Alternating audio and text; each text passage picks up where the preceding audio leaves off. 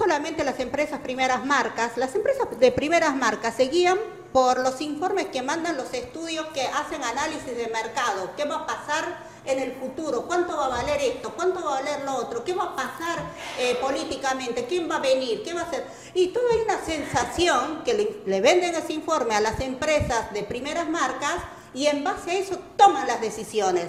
En cierta forma, todos somos culpables de la inflación. Las empresas que miden los sectores económicamente, que venden su información, que le venden a las primeras marcas y las primeras marcas rápido hacen sus proyectos, afilan los lápices y siguen aumentando. Ellos aumentaron, aumentó el verdulero, aumentó una máquina, todo, no hay nada que no pare. Pero ¿por qué? Deberíamos, yo no digo controlar a las consultoras que manden ese informe, porque eh, tienen que ser, tienen que tener empatía. Yo sé que hay plata en el medio. Yo, espéreme. Yo sé que, bueno, déjeme que cuente porque. Eh, yo ya me voy, yo también. Entonces, este, entonces, yo sé que, no, no, para que la gente entienda de dónde viene la inflación. Entonces, las consultoras son pocas que miden el sector que miden de cuánto hacen la previsibilidad, es como un candidato que tienen que medir si tiene votos o no tiene votos. Lo mismo hay en las consultoras económicas, que sabemos cuáles son las que hay. Yo discuto mucho con ella y hay algunos que ni los atiendo.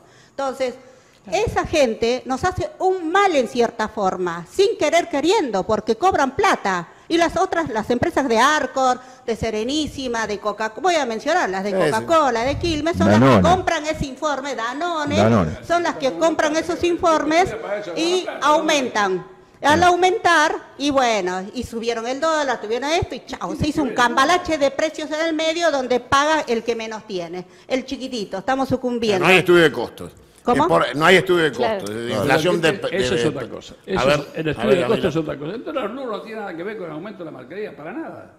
¿Cuál? El, dólar blue no tiene nada que ver el aumento de la marquería. No tiene nada que ver, pero los empresarios lo toman al dólar blue.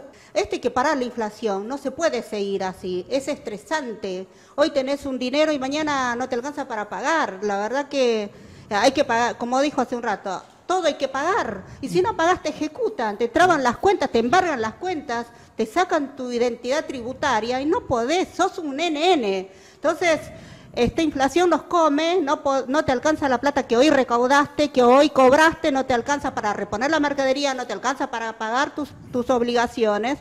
Y bueno, es un, granito de arena que por ahí podemos ayudar en poner los precios de justos a nivel nacional. Si el gobierno nos ayuda con publicidad en todos los medios, participaríamos con las 15.000 supermercados a nivel nacional. Entonces estamos dispuestos, lo hablé con mi consejo. Bueno, eso sí puede hacerlo Tombolini, ¿no? Eso lo puede hacer. puede hacer. Pero ¿qué pasa? Los mayoristas seguramente, le dije también, se van a sentar a llorar, no van a querer bajarse, cero empatía con con el prójimo. Es hora de que tienen que hacer un sacrificio, él, ellos, con sus proveedores.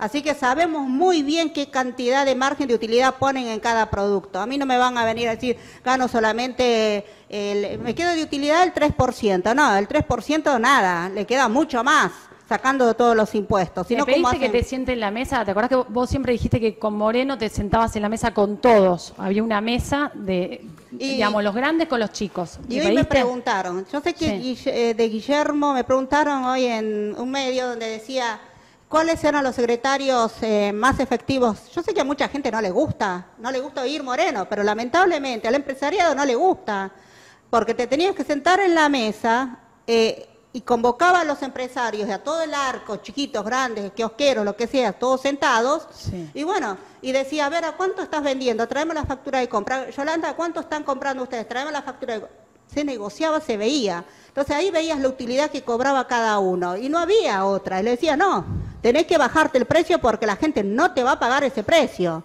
O traían un producto de mala calidad. Yo me iba y me quejaba, mire, secretario, me trajeron un producto, me acuerdo, el azúcar, negra, horrible. Trajeron esto y bueno, sentado en la mesa y decía, ¿por qué vende este producto a ese precio que no sirve ni para, para nada? Entonces son pequeñas cosas que un secretario estaba presente. Te sentaba en la mesa, te escuchaba y hablaba. Cuando había faltante de productos, llamaba a los empresarios y le decía, yo sé que la mercadería lo tenés en tal lugar, largalo o te sanciono y te hago una multa. Al otro día, a las dos horas, yo me acuerdo, estaba en una reunión, no voy a decir una empresa muy, muy conocida, en el, Stan y le dijo, larga la yerba porque sé dónde lo tenés.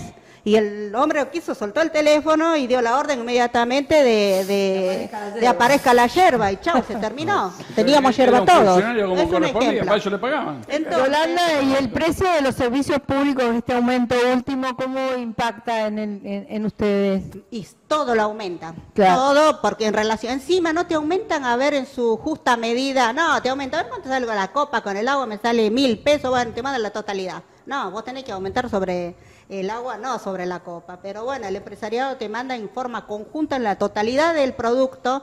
Por eso digo, hay que hacer análisis de costos. Es muy y para eso un gobierno lo tiene que promocionar. Si sientan callados, no lo mandan a conocer. Si ahora que hay inteligencia artificial debería ser mucho más sencillo, por lo menos que está bastante... Quiero decir, las, eh, bueno, la fruta y verdura no puede ser. Hay unas avivadas en los mercados concentradores tremendos Anda a llamarle al rey de la papa, al rey de no sé cuánto, al rey de... Son sentados con fangotes de plata. Y bueno, alguno que me venga y me, me diga, Yolanda, ¿por qué dijiste? Me la banco porque yo sé lo que hacen a mí.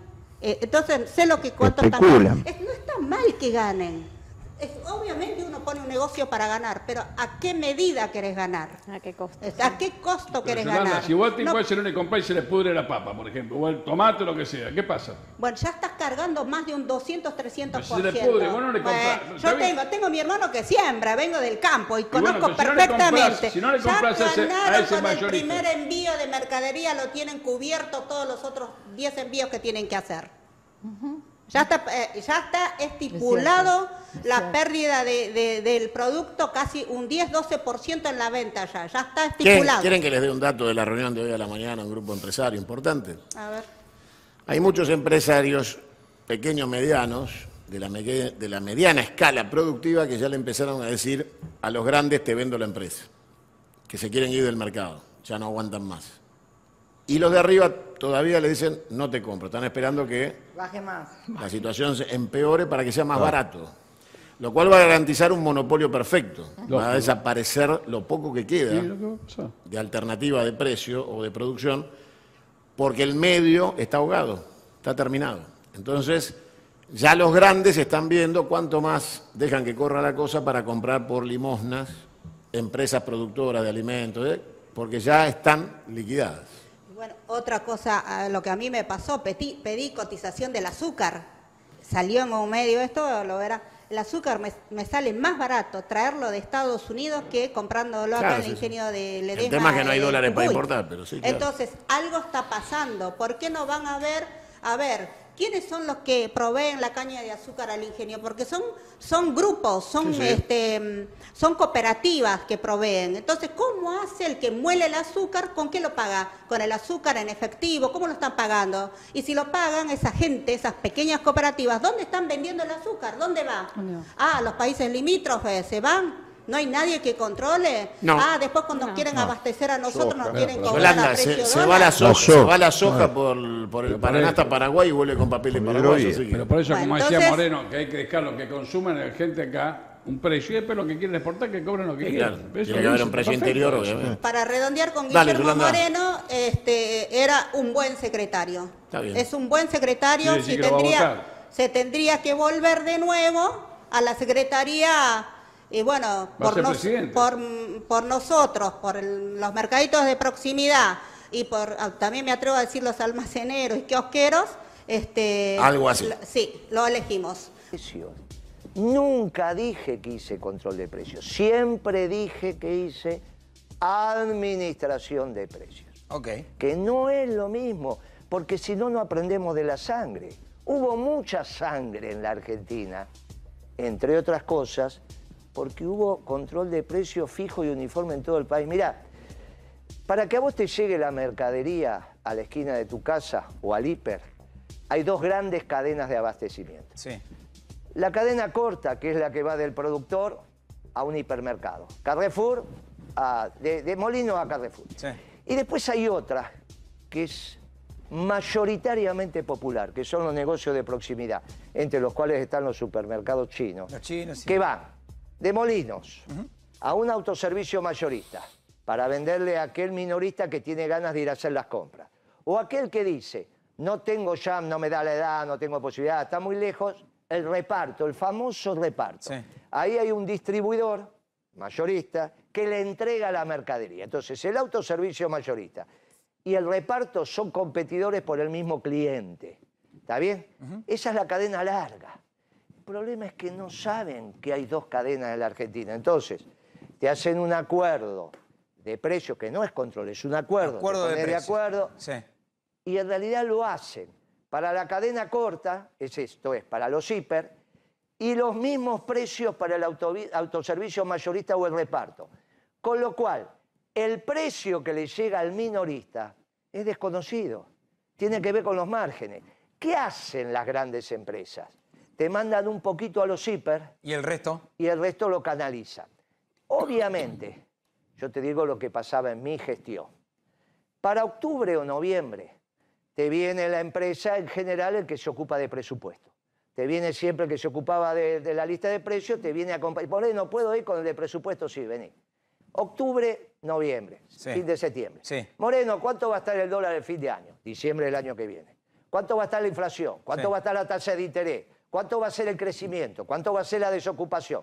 Vos le decís los parámetros, vos funcionario, le decís los parámetros de la economía, para que ese señor pueda hacer el presupuesto y elevarlo al directorio.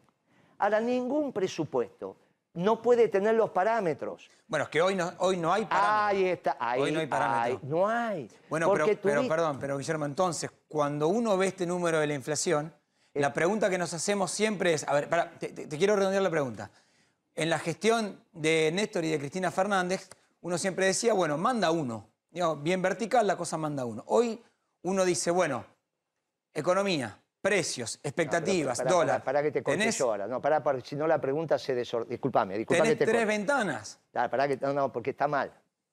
¿Vos pensás de verdad que cuando Cristina hablaba conmigo o Kirchner hablaba conmigo me enseñaban economía? ¿Pero qué les pasa? ¿Cómo Cristina iba a decir cuánto iba a estar el dólar, cuánto va a estar la inflación, cuánto... No saben. Para eso están en un equipo de gobierno los que saben y son expertos en los temas. Si no te gusta, lo cambiás. Y después está el presidente, que entre ante decisiones y caminos alternativos, en la soledad del poder, elige la mejor decisión. Por eso estos son temas muy delicados, porque todavía no llegamos a lo peor. Lo peor no es el 8.4 de inflación. ¿eh? Entonces, ¿qué es lo que está aconteciendo? Los parámetros que tiene que dar el gobierno no los puede dar. Yo ya no quiero hablar del presidente porque dije todo lo que tenía que decir el día que Cristina puso el tuit. Antes de que sea presidente, dije que era el peor. Famoso 19 de mayo del 2019. Por lo tanto, yo ya dije que es el peor y ahora se leña del árbol caído, no es de buen peronista. Pero él fue en febrero del 2020 a Europa le preguntaron cuál era el plan económico. Dijo, nosotros no creemos en los creemos En planes. ¿Por qué dijo eso? ¿Porque mintió? No, porque no es peronista. Porque los socialdemócratas, los chicos postmodernos, acá te puede explicar mucho mejor Carlito Campolongo la diferencia entre los clásicos y los postmodernos, no creen en los planes. Cuando los muchachos de Macri, que son muy parecidos a esto, decían, vos te tenés que acostumbrar a que no sabés lo que va a pasar mañana. Hoy sos gerente de la FOR y mañana sos choripanero. ¿Te acuerdas que decían eso? Sí, Muy bien. Esa manera de ver... No, pero escuchame un minuto. Dale, dale, dale. Esa manera de ver la vida es muy particular. No llevan agenda. Van en el día a día, no planifican. Entonces nunca te podían dar los parámetros. Alberto Fernández es un muchacho que todavía hoy se pavonea diciendo que Kirchner le hubiese dicho, le había dicho que él tenía que ser ministro de Economía. Y la única máxima que tenía, una muy tonta de hace muchos años, muchos te digo décadas, es los precios en el mercado, los salarios en paritaria. Cuando recreo la Secretaría de Comercio, Kirchner lo llama Alberto y le dice, mirá, Moreno va a ser la Secretaría de Comercio. No, ¿para qué eso? Y vuelve a decir esa tontería. Los precios en el mercado, los salarios en paritaria. Yo le digo, mirá, Alberto, en la década del 70 Perón enseñó que los precios van por ascensor y los salarios, por escalera.